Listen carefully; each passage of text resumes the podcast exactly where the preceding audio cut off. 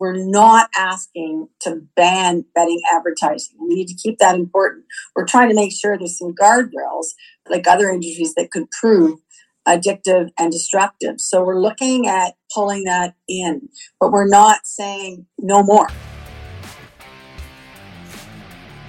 You're listening to the Gaming News Canada show with Steve McAllister, recorded live on LinkedIn Audio. Follow Steve on LinkedIn to join the live audience. Good afternoon, everyone, and welcome back to the Gaming News Canada show presented by Osler, Hoskin and Harcourt L L P. It is Thursday, June twenty-second, and as always, I am your host, Steve McAllister. First, while clicking away on the keyboard Tuesday afternoon, working on today's newsletter, we noticed on the Twitterverse news coming from the Senate in Ottawa, and more precisely from Senator Marty Deacon, that the upper house of the Parliament of Canada had taken an interest in the sports betting advertising issue that's been front and center for much of twenty twenty-three. Senator Deacon has brought forward Bill S two sixty-nine, the National Framework on Advertising for Sports Betting Act, to establish guidelines and regulated ads across the industry. The act calls on the Heritage Ministry to work with federal, provincial, and territorial governments, along with industry stakeholders, to find common ground on limiting or banning the participation of celebrities and athletes in the promotion of sports betting, promoting research and information sharing related to the prevention and diagnosis of minors involved in harmful gambling, and setting out national standards for the prevention and diagnosis of harmful gambling. Brent Cotter is a member of the Senate. He joined Senator Deacon at a news conference on Tuesday to express his support for the bill. We have the entire news conference uh, embedded in today's newsletter, but we're very pleased that both Marty Deacon and Brent Cotter have agreed to join us on the Gaming News Canada show. Marty, thanks very much for, for doing this, and I'd, I'd like to start with you if that's okay.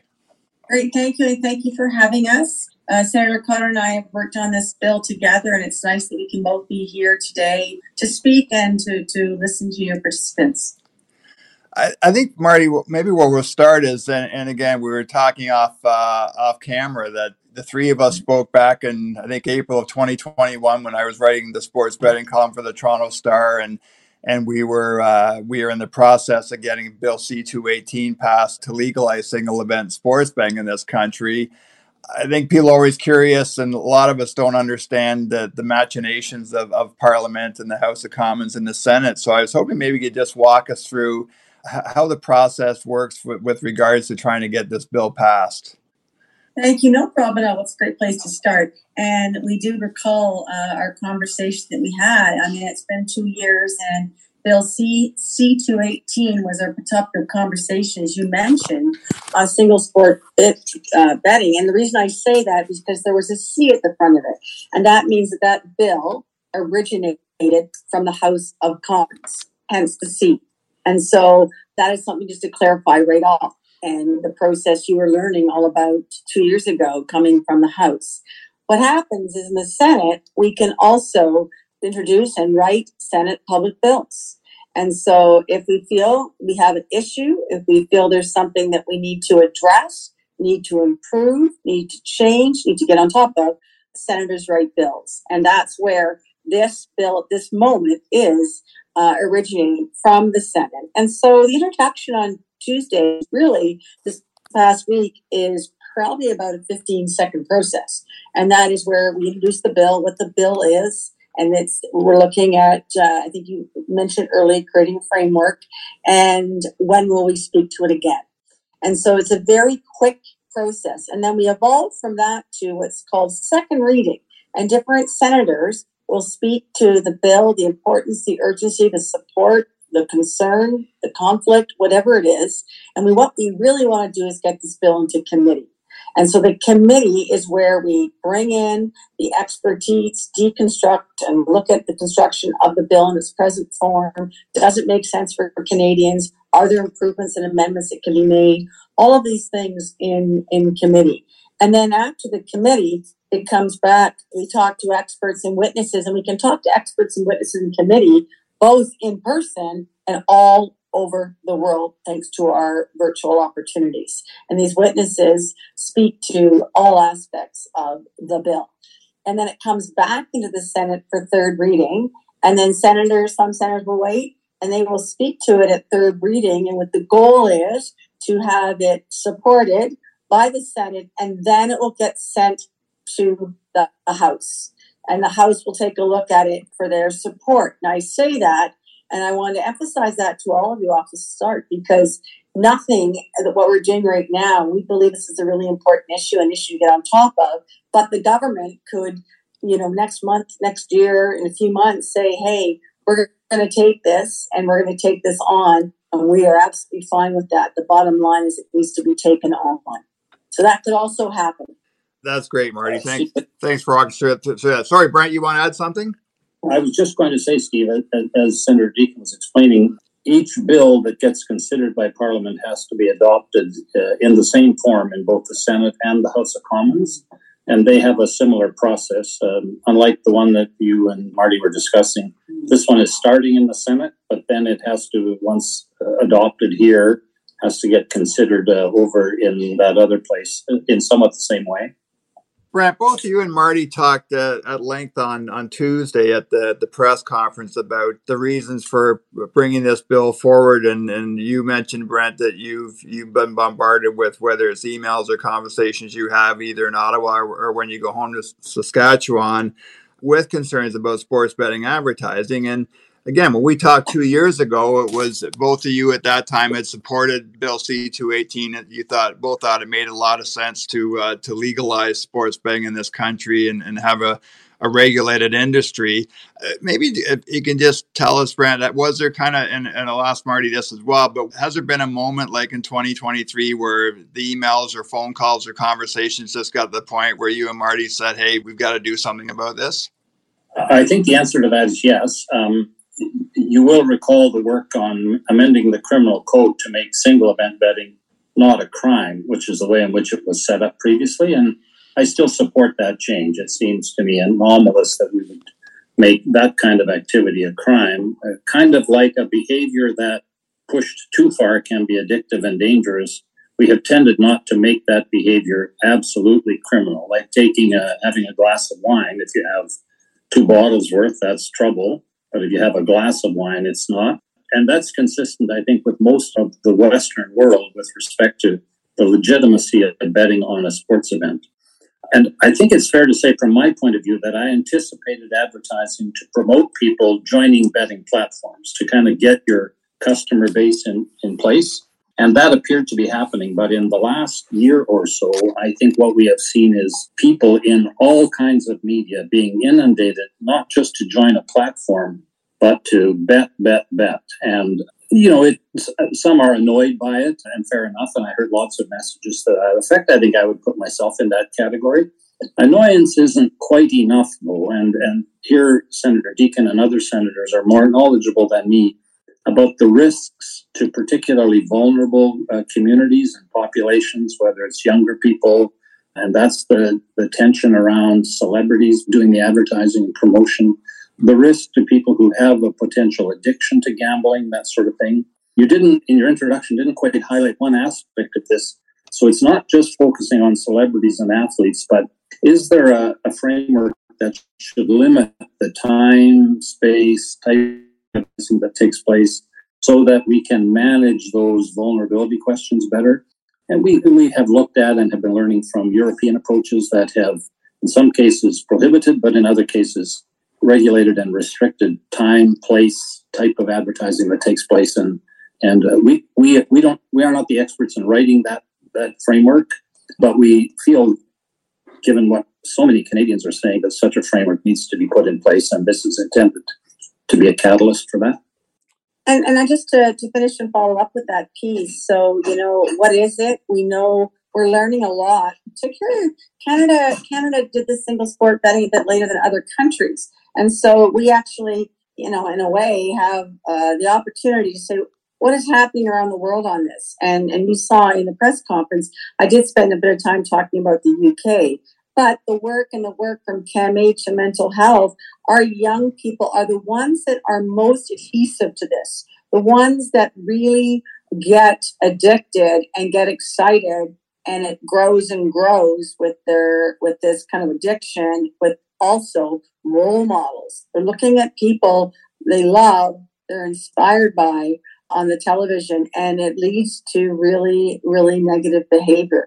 Quite a bit of work on this, and uh, and and we're learning a lot. And we also know that we don't have to, in Canada, wait four or five years to watch and see how this is going.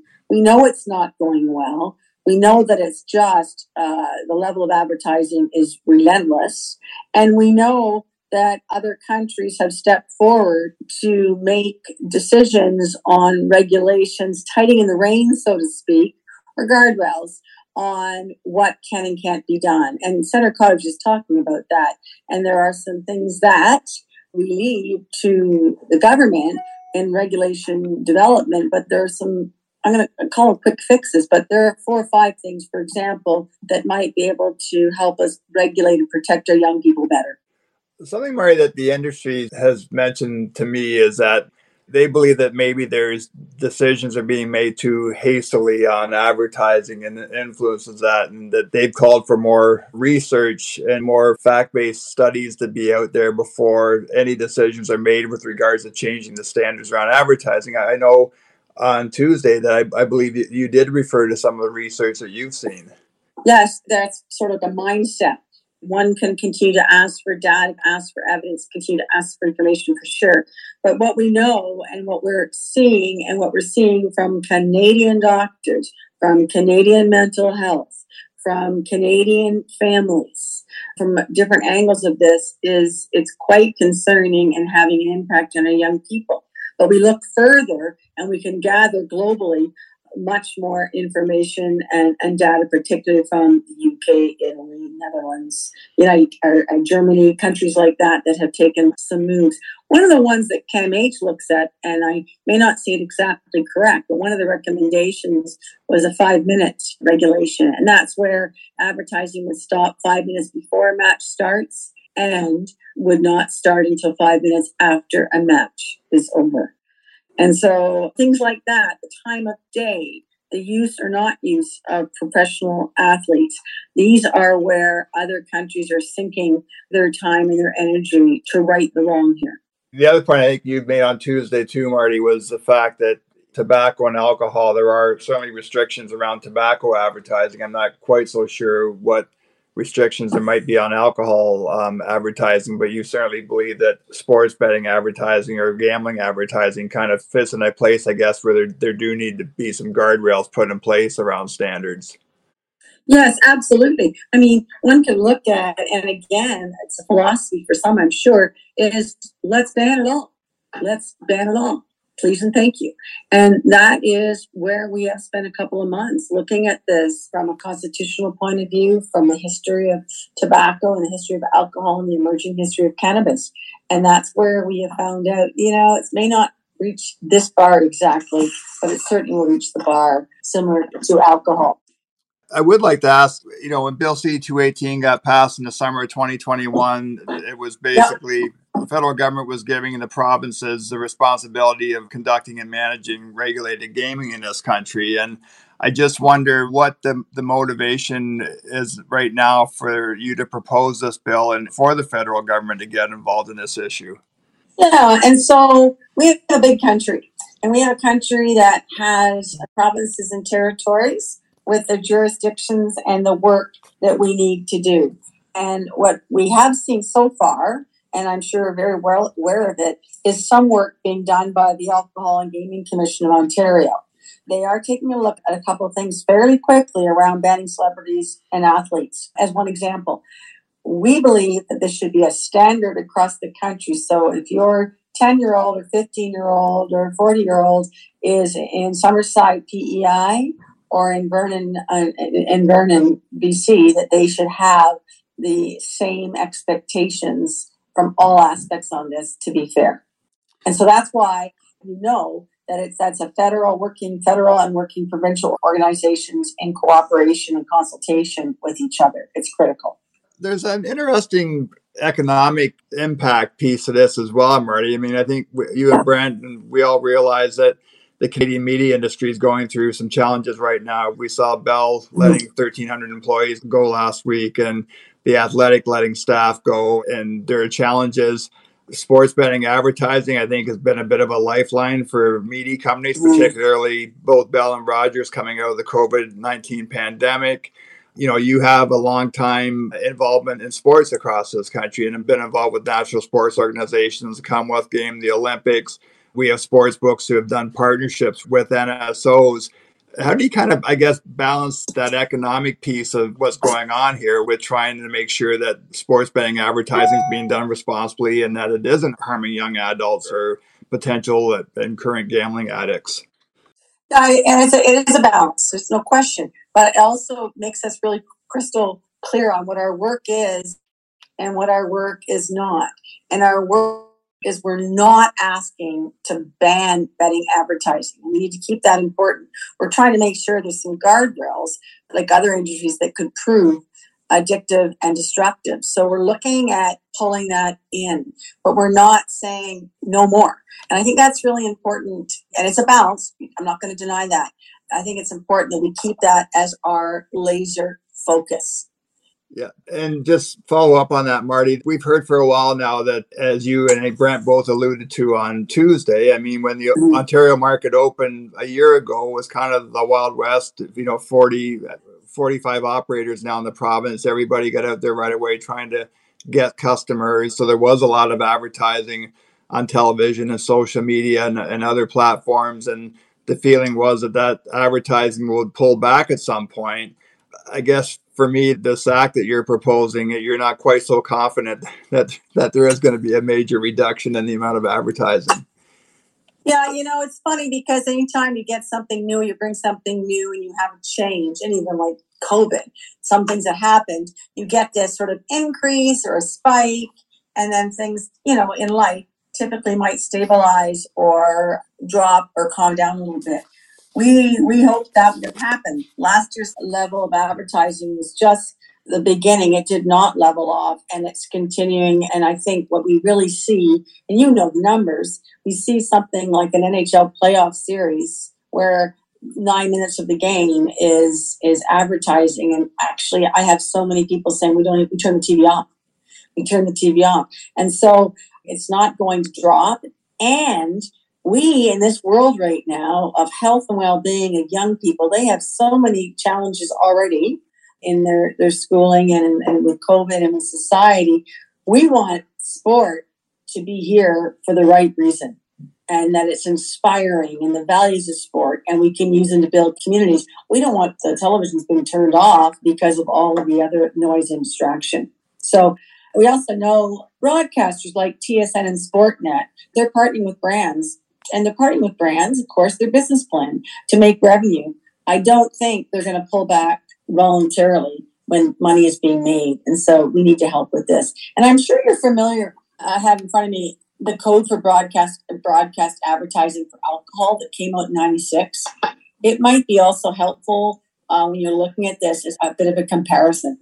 Sure. Thanks for that, Marty. I guess the last question, yeah. Marty, and, and again, we appreciate you and Brent joining us this afternoon is, and you mentioned this on Tuesday as well, and that, uh, you know, the Canadian sports system is facing some really serious issues right now. You brought up con- concussions, and and that was something that uh, the former Minister of Sport, Kirsty Duncan, put front and center back in twenty eighteen. There's a, a real serious push right now by a lot of people in this country for a national public inquiry into a sports system, not just in safe sport, but on several different issues around the way the sports system is currently mm-hmm. operating in this country.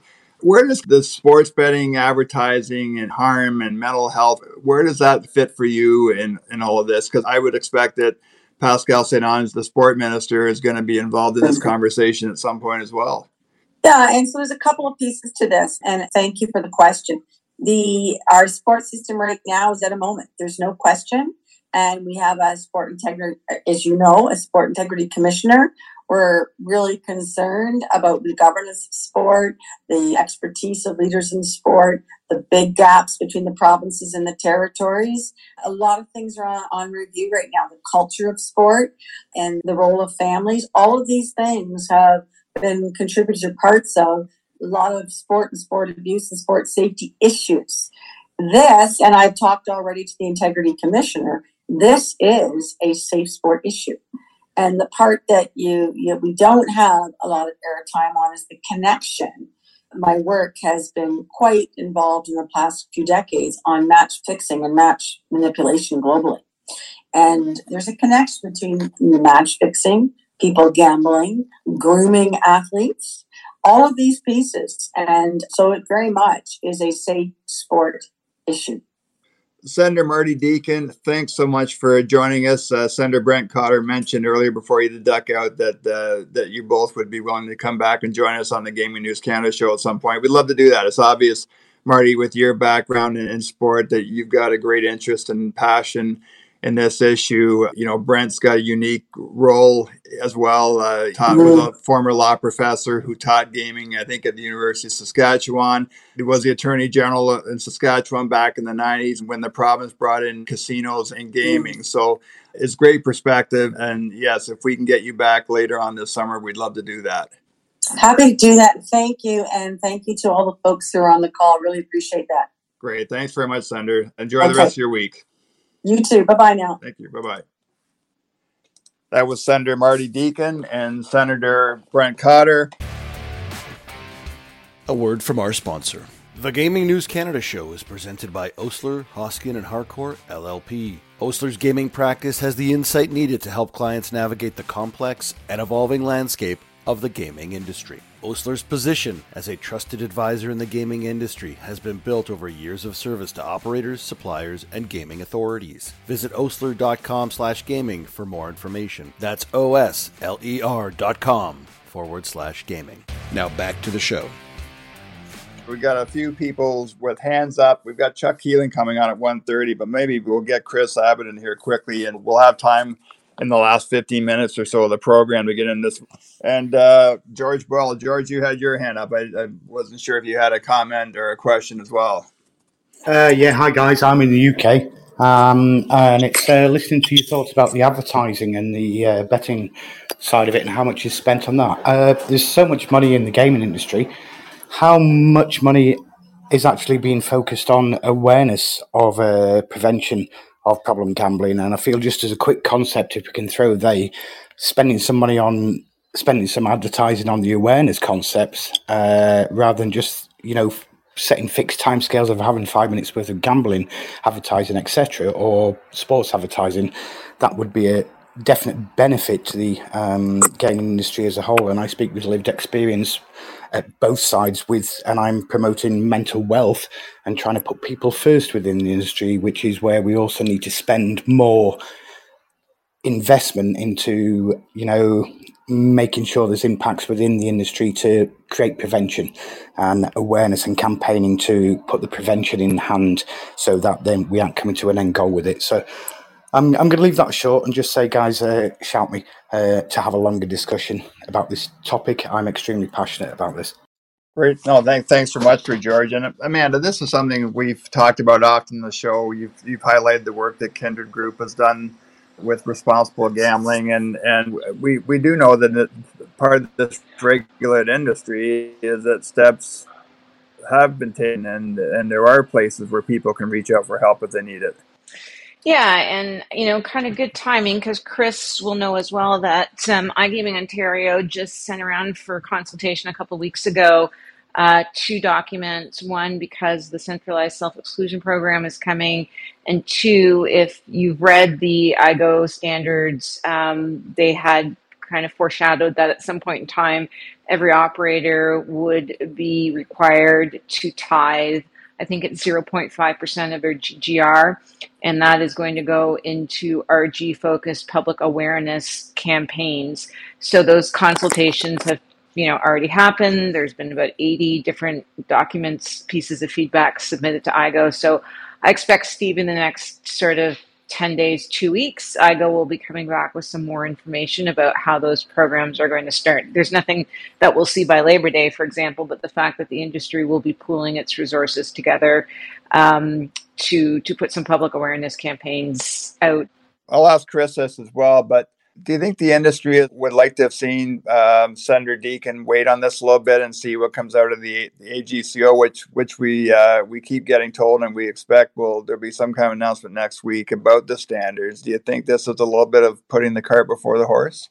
Yeah, well, when I read the initial reading of the bill, and there's a whole lot of words in there, right, uh, in, in parliamentary speak, but it's two different things, really, right? So the A G C O is talking about the market in Ontario, um, talking about specifics around who and what and when operators will be able to advertise. And I, and I believe that federally, we're talking C R T C regulation, which would be kind of blanket. So um, while there's only one regulated jurisdiction in the country right now, I suppose they they are one and the same, but they're they're a little bit different. I, I think there's uh, it's a political bandwagon to jump on a little bit right now. Is is this conversation? And not that I'm I'm demeaning it in any way, but I think that um, there's infrastructure in place to deal with this, as the A G C O is already doing. And I think, yes, Steve, uh, it, it would be um, okay to let the organizations that are in place, that are already handling these issues, um, get through their processes without, uh, you know, without introducing a new stream of of noise. Great stuff, Chris. I, we're we're going to get back to this, I think, with you and Amanda before the end of the show, and I want to run a couple of other topics by you Um, this week as well, but we do want to welcome now, and I, I'm not sure if he's made it safely back to British Columbia, but we're joined by Chuck Keeling, the Executive Vice President, Stakeholder Engagement, Community and Social Responsibility for Great Canadian Entertainment. And Chuck, welcome, and uh, it's been been an exciting week for, for Great Canadian with the opening of the Great Canadian Casino Resort right right beside Woodbine Racetrack in, in Toronto. And what are your initial impressions of what, uh, what, what's been open so far? Thanks very much, Steve. And uh, first of all, apologies for a couple things. One, yeah, I'm back in Vancouver. Um, uh, I am on the uh, Vancouver Airport uh, um, airport strip over uh, uh, just over at River Rock. Uh, so you may hear planes flying over me. And then secondly, apologize for having to say my full title. You're a brave man. Um, in terms of the opening of Great Canadian Casino Resort Toronto on Tuesday, yeah, I mean, it, this was a, a five-year journey for us, uh, uh, obviously impacted by the ravages of, of COVID, not only in terms of shutting down our, our operations across all four provinces we do business in, but uh, there were three shutdowns of construction totaling four months with the development of Great Canadian Casino Resort Toronto. So it was a very surreal day and a long time coming for us on Tuesday, but it's a, the first day of a very long journey. We opened the, the, the gaming floor itself and several dining outlets, but uh, in the next several weeks, we'll be opening the four hundred room hotel. In the next couple of months, we'll be opening the five thousand person theater, uh, as well as additional dining outlets, uh, retail, and some other fun stuff coming.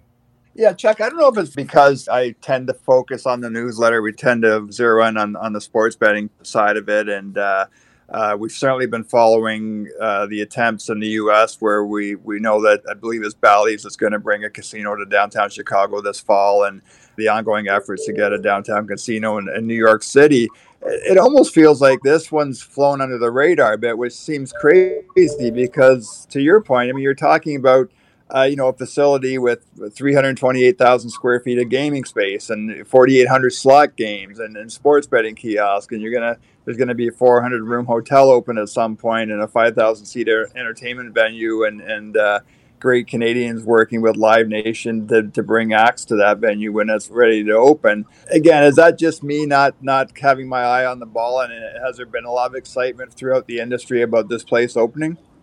It's a great point, Steve, and I don't think you're alone, me included, uh, our team included. We we were not, uh, let me term it as prolific or, or, or proactive necessarily in terms of those various phases of development leading to opening day. And I think, again, largely impacted by being shut down or operating with highly abbreviated in highly abbreviated circumstances or with operational restrictions for close to eighteen months. And thus the focus being on, one, how do we get reopened? And two, when we were reopened, how do we get back to some normal? Meanwhile, uh, this billion dollar investment uh, as an undertaking happening not off to the side, but just operationally speaking, not necessarily uh, the focus it deserved. But but to your point, uh, in terms of flying under the radar, yeah, this is a billion dollar investment. This is one of the largest private sector capital developments in the province of Ontario currently. Uh, the, the, the sheer size, scale, um, and scope and enormity of this property, you could drop each of B M O Field, Scotiabank Arena, or Rogers Centre onto the floor plate of this property. And so I think leading up to uh, opening day on, on June twentieth, um, we knew that that would be the first true unveiling of this property. And in a market uh, the size of the G T A, and recognizing we are not limiting ourselves as a market to just the G T A, that would be the first true unveiling. And, and then to start to tell the story more, more proactively, more explicitly, uh, knowing that we are on a long, long journey ahead of us in developing this property further and, and, and having it mature into the opportunity it deserves. If I missed this in the coverage this week, I apologize, but I'm just wondering if you have uh, timelines for both the hotel and the uh, and the entertainment venue to open. Yeah, so what we're saying right now, Steve, is several weeks for the hotel, a couple more months for the theater, uh, additional dining outlets coming. We've got a, we hope, a, a pretty interesting announcement coming on the food and beverage side. I don't want to say any more than that. Uh, retail, uh, that will be in the next several months. But I, I, we're, we're confident in saying that this property, the very the, the, the true first phase of it, as we contemplate it, will be largely done by the end of the year. But then what I would say to that as well is there's another uh, piece of the property. Of course, we are a tenant to Woodbine Entertainment uh, that, that we call internally Block ten that, that has been identified and dedicated for more development. We've already poured the cement floor plate and foundation for potentially another four hundred room hotel there, notwithstanding Woodbine Entertainment's aspirations and what they want to do on their seven hundred acre site there and their goal of trying to have a, a GO train station there for, for mass transit. I mean, this right. could be in coming years an entire urban district if, if all this comes together. Hey, I'm just going to bring Amanda Brewer in here quickly, Chuck. And I, Amanda was involved, I think, more than a decade ago in a push for a downtown casino in, in the city. And I just wonder, Amanda, like having this place, is that a pretty good plan B for in your mind? Well, first, I just want to say hi to Chuck and congratulations because that's such exciting news. And absolutely, I mean, Woodbine is, is such a beautiful location given its proximity to downtown Toronto, proximity to the airport. Um, it's kind of, it still feels like it's, it's still in the heart of, of downtown Toronto. And as, as Chuck was saying, that capital investment is no small feat. It's been a long time coming, and I think it's only going to bring greater and greater benefits to the greater metropolitan Toronto area as, you know, people get hired more, the facility opens, more amenities come in. I think it's just fantastic. Thanks for that, Amanda.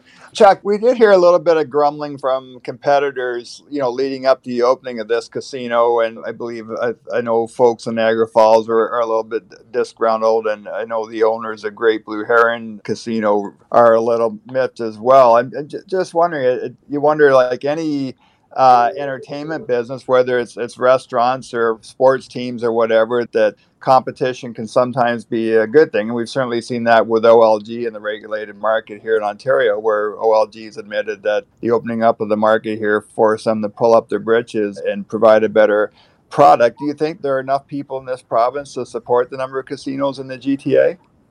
Yeah, I think the simple answer to that is is yes, Steve. And, and I say that almost wholly because O L G, as the, as the market manager for the land-based uh, marketplace, has has deemed it so. Uh, and, and, and so to your point, and more specifically, certainly appreciate and respect uh, Mayor Diodati's position down at Niagara Falls, and he's doing what, what he needs to do uh, in terms of protecting the interests of, of his community and, and more specifically, uh, our friends at Falls View. And I don't say that lightly. I, I think specific to Mississauga Scugog Island of First Nation, M S I F N for short, and uh, Chief LaRocca, um, That that property, Great Blue Heron uh, Casino and Hotel, we operate that. And, and so we also appreciate and respect her concerns, but we also want to underscore that because that is a property we operate, its success, its viability is also in our best interest. And moreover, we have uh, we've invested tens of millions of dollars building the hotel that is now there that we opened in the middle of COVID. We've expanded and renovated the gaming floor at Great Blue Heron. It is one of four locations of our twelve in the province that we have opened a, a sports book. And we are in the midst of developing its own entertainment venue that we are targeting to open in the early fall. So uh, we have a very strong commitment to the operation at Great Blue Heron and our several hundred team members there and the First Nations. And we're backing that up with investment in the tens of millions of dollars.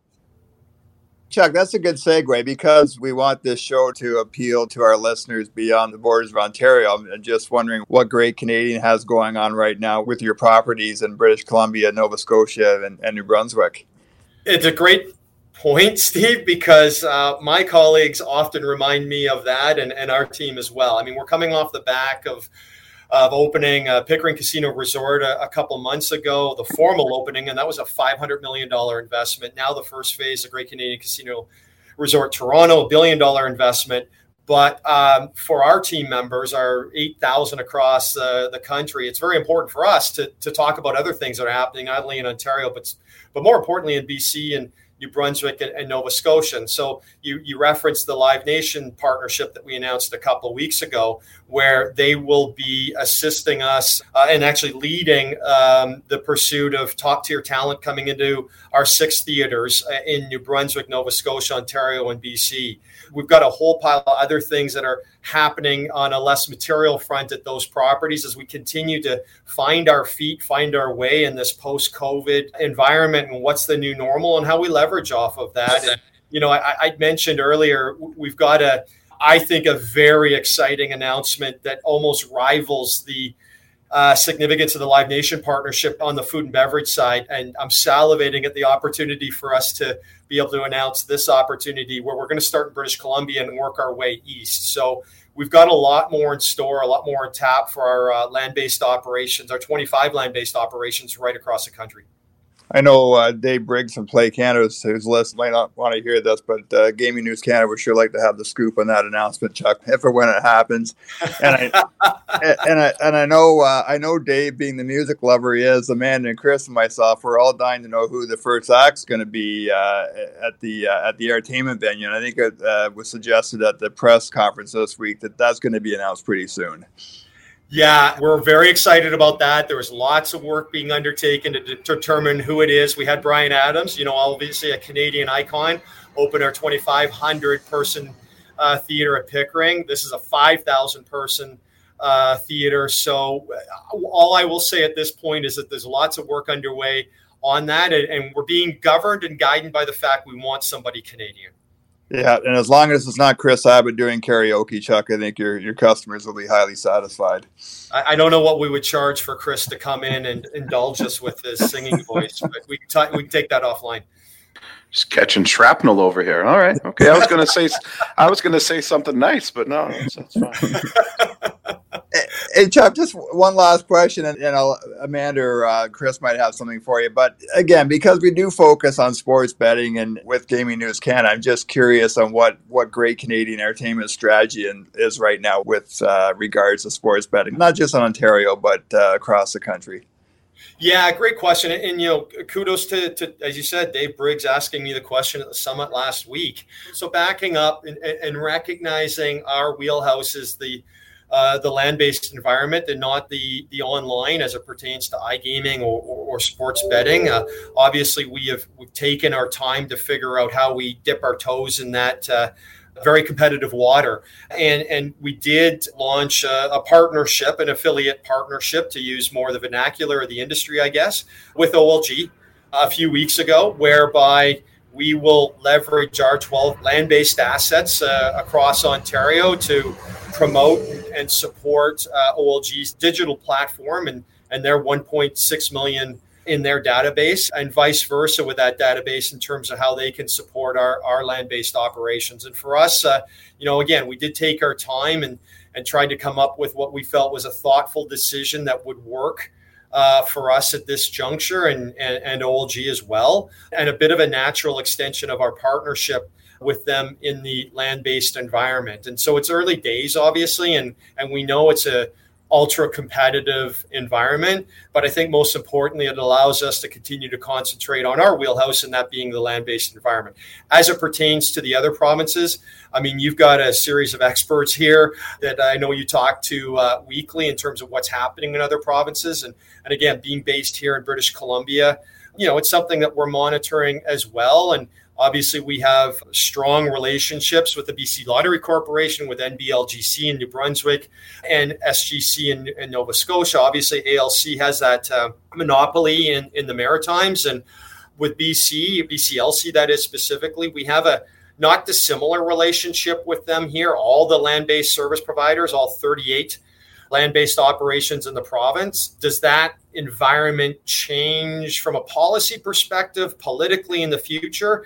Yeah, I, I guess we're all waiting to see if that will be the case. And, uh, and if or when that does happen, uh, we'll continue to work with the B C L C in terms of uh, ensuring land-based interests are part of the mix.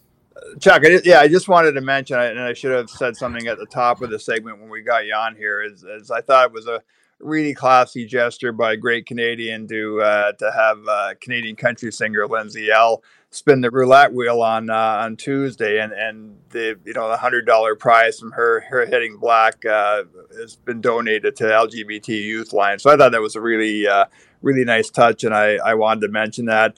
Before we let you go, Chris or Amanda, did you did you have a comment or a question for Chuck? Uh, just, you know, congratulations from my side. I mean, I am your, I'm your demographic. I'm a casino player myself. Um, you know, the last couple of years living in downtown Toronto, there wasn't a whole lot of land-based options for me. So uh, I almost made the trip out last night. I didn't get there, but I'm hoping to, to get out and see the facility this weekend. And, um, you know, I'm really excited what they have to offer. And, um, you know, Steve, you mentioned that there was some grumbling. Well, I mean, we know that, that people like to grumble, but I think you made the, the point, like, raise your game up. I mean, there's times where I've gone across to play at Seneca in, in Buffalo or Niagara Falls just because I, um, you know, for various reasons. Um, so I, uh, I'm excited to see what here's to offer here in the city, and uh, and the timing's great as we head into summer and tourist season. So um, congratulations, and and I think uh, the other part I'd like to say is I think it's it's great for everyone. I think it's great for my company. I think it's great for Amanda's company. It's a it's an entryway into gaming for people who may not have played before. So, um, you know, then we hope we get some spill-off effect and, and the rising tide effect. So thanks very much. First of all, Chris, appreciate that. Uh, fully subscribe to your belief that uh, irrespective of vertical, I think that there are some some synergies and, and some mutual benefit, collective benefit that way. Uh, We'll find out for sure. Uh, your point about being a downtown resident, we recognize maybe trudging out to Rexdale in uh, G T A traffic on the on the four twenty-seven may not be ideal, and that's our challenge: uh, is to make this intriguing, enticing, and compelling enough to get uh, the Chris Abbotts of downtown Toronto out to Rexdale, and and that's where we're laser focused. And Steve, thanks for the comment about Lindsay L. Uh, I know it was just a slip of the tongue. You mentioned one hundred dollars. It was one hundred thousand dollars. It was one hundred thousand dollars. Yes.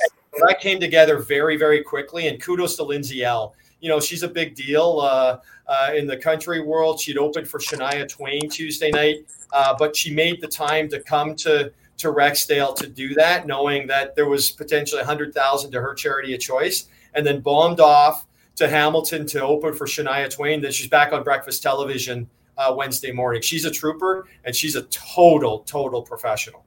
I had heard a rumor that the Up Express might add a stop um, for both airport layovers and uh, direct access from downtown.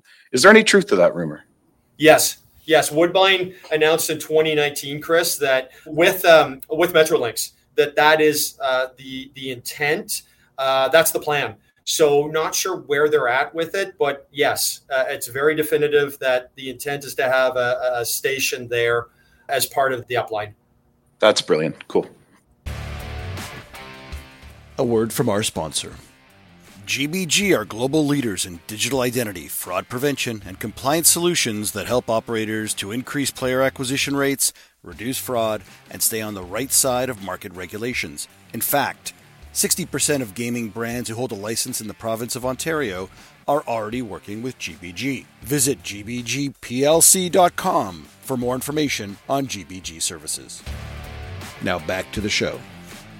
We've got about ten minutes left, and uh, Chris and Amanda wanted to walk through it. it quite a for our paid subscribers, uh, we had a very busy on the home front section this week with the newsletter, and Jeff Saccone from Covers flagged this on Twitter yesterday afternoon that the Alcohol and Gaming Commission of Ontario was um, uh, taking uh, taking action against B B Gaming, which is uh, the Bet Victor brand, and Fitzgerald for offering uh, quote prohibited bets on Canadian major junior hockey. I don't want to, Chris and Amanda, I don't want to put either one of you on the spot, but it does seem uh, does this seems to be a case of uh, an operator coming into a market and. and just not understanding that you, you just can't bet on, on junior hockey. Is that a is that a safe assumption?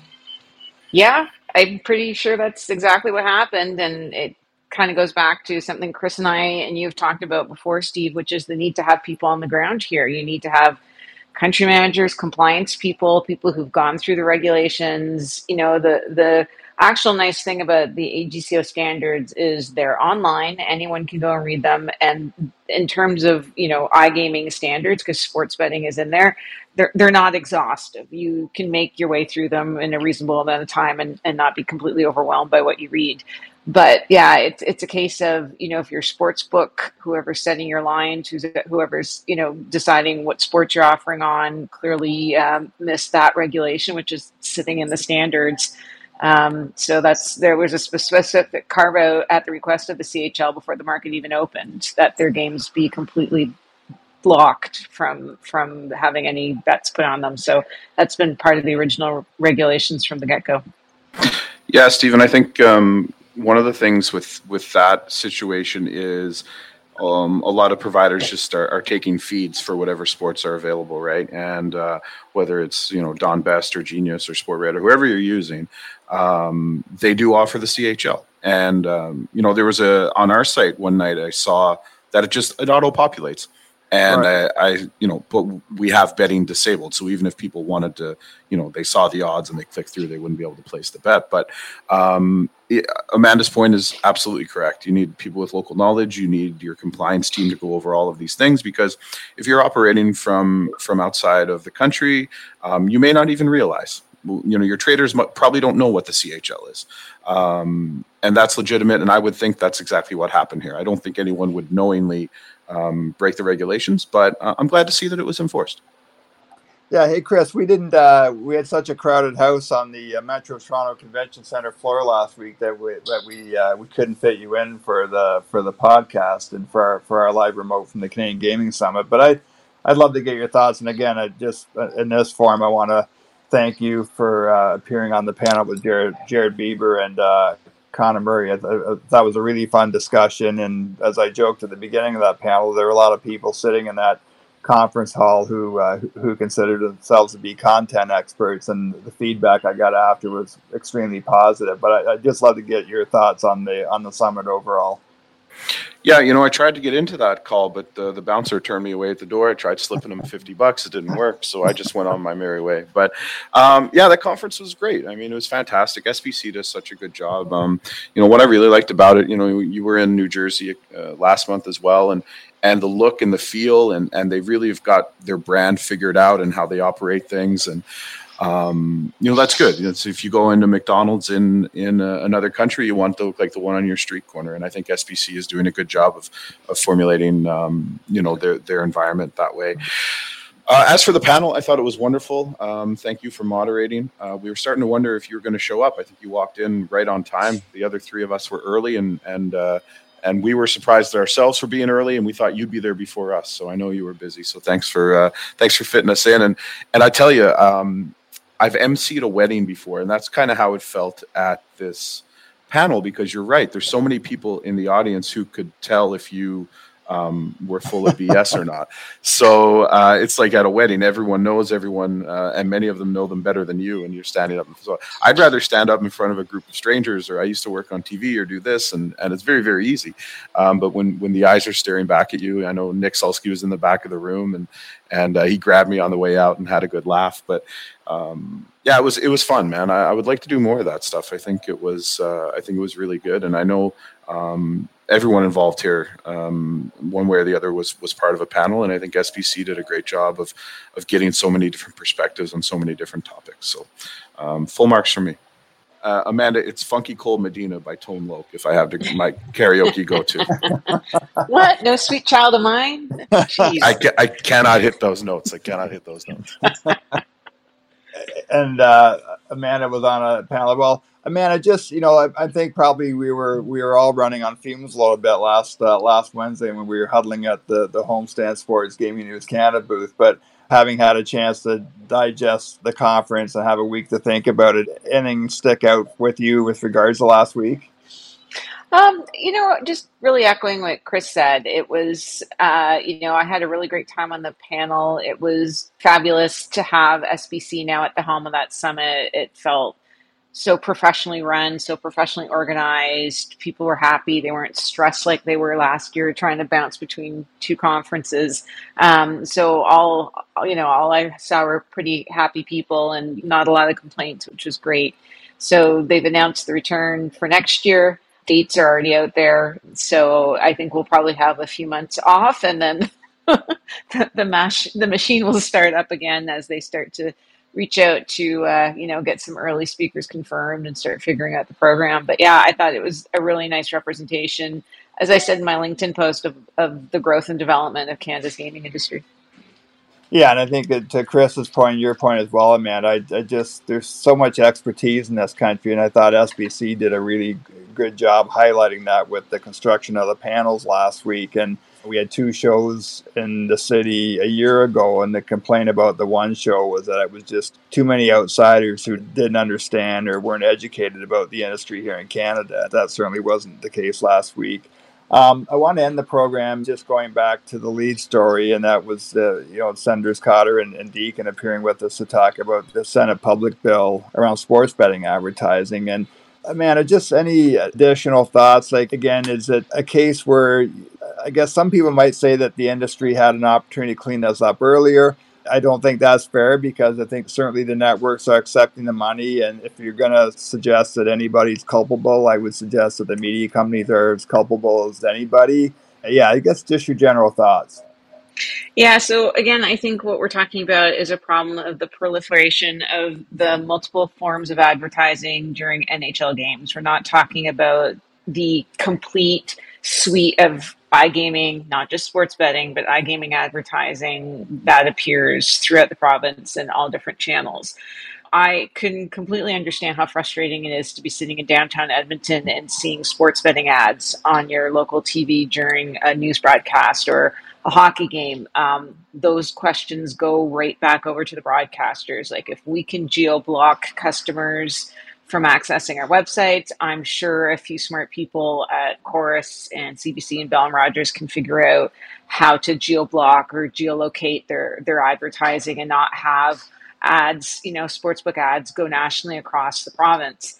You know, so it's it's kind of putting a lot of emphasis on one part of how the sportsbook advertising is is being felt or being experienced in, in this province. So I kind of wish that the Senators had waited to see what the A G C O was going to come out with, but we've talked ad nauseum about it's not just this industry. There are multiple stakeholders who are responsible for those ads being shown and the way they're shown and how they're shown. Um, and that's not just the industry. It's, it's also Think T V that's clearing them. It's the broadcasters that are airing them. It's the N H L, you know, it's, it's a lot of stakeholders who are responsible. So I think despite the intention behind it, and again, I can appreciate the frustration, I think we just need to give the A G C O the space to see what it's going to come back with. For all we know, there will be a whistle-to-whistle ban. I don't have any inside knowledge, but who knows what they're going to come back with. But hopefully when the A G C O is able to come back with their revised standards and the industry's had some time to digest them, maybe we can just kind of ratchet down the level of anxiety or frustration around this. Chris, because you were the chirpy this week, we're giving the last word to you. Whatever it takes. Yeah, I think the thing that sticks out for me, and I agree with everything Amanda said, so I won't repeat it, but the thing that sticks out for me is the rush to the absolute worst case outcomes, right? I think um, in a lot of the media that I'm seeing, a lot of the a lot of the chatter, it's, you know, well, gambling can ruin you and your family. Gambling leads to all these, you know, different things uh, when you use it incorrectly. And there's a lot of products that, when used incorrectly, could lead, lead to a serious downfall and harm relationships and families and, and whatnot. So the stigma around gaming, I think, comes from a little bit of a, a lack of education and a little bit of a lack of data that we have here locally. I understand that there's there's studies done globally and worldwide, but I think it's really easy to knee-jerk react and say, oh, it's too much. If my kids see this, they're going to gamble their life away. That's one, you know, kids can't sign up to a regulated book. Adults have to go through hoops to sign up to a regulated book. So back to what I said earlier, there's already mechanisms in place to control a lot of this. Do I think there's there's way too much sports betting advertising on one game? Yeah, actually I do. I do. So that that's one side of it. But I think the reasoning and some of the chatter around the potential harms and and oh, everybody's going to fall into this, it harkens back to when when we you know, regulated and legalized cannabis to me. Like the the panic that, oh, everybody's going to be walking down the street completely stoned out of their mind. And maybe it'd be a better world if they were, but that's a whole other conversation. Um, but I think we're getting a little bit of that right now. I think, I think, I, I hope common sense prevails at the end of the day. People like this show uh, every week because of the guests that we're, we're lucky to have on and, and provide their, their wisdom and their insight and their expertise. So as always, uh, thank you, Amanda Brewer from Kindred Group, Chris Abbott from Botanical Canada, and also thank you to Chuck Keeling from Great Canadian Entertainment and Senators Marty Deacon and Senator Brent Cotter for joining us this week on the Gaming News Canada show presented by Osler, Hoskin and Harcourt L L P. We do this on LinkedIn Audio every Thursday. Uh, you'll notice we have a new time for the summer months. We will do this show between one and two o'clock E T, so people like Chris and Amanda can maybe get a an earlier start on their uh, on their weekends in July and August. Also, uh, we do take this LinkedIn Audio program and turn it into the Gaming News Canada Show podcast that comes out on Friday mornings on Substack, Apple, Spotify, and other podcast forms. Thank you so much, everybody, for uh, joining us this week. Uh, please be safe out there. It's the summertime. We all spend maybe a little bit more time in our cars and on patios. So, so please be uh, be responsible, be safe, and I think we will do a show next week. I'll have to consult with Amanda and Chris and and, and uh, Mark Silver, Mike Day, and Gavin Roth, and we'll we'll make an executive decision early next week on whether or not we do a show league in the long weekend. Uh, enjoy the rest of your week, everybody. Thank you for listening to the Gaming News Canada show. Sign up for our newsletter at gaming news canada dot c a. Follow Steve McAllister on LinkedIn to join the live audience. Message Steve if you're interested in being a sponsor or featured guest.